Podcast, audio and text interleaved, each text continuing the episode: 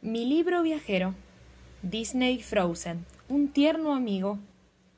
La princesa Ana y la reina Elsa están preparando su primer baile en el palacio. Todo debe ser perfecto. Por eso deciden buscar flores frescas para decorar el gran salón. En el camino encuentran a Olaf, el simpático muñeco de nieve, que se ofrece a acompañarlas. Ana y Elsa cortan una gran cantidad de flores, las más bonitas, en lo alto de la montaña. Buscando más flores, suben a un peñasco y Olaf casi cae por él.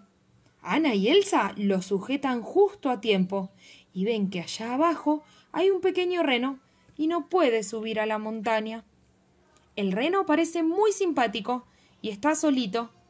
Ana quiere ayudarlo a subir a la montaña. Elsa crea una superficie de hielo y Olaf ayuda a tirar de la soga. El reno sonríe divertido. Ya casi que no queda tiempo para el baile.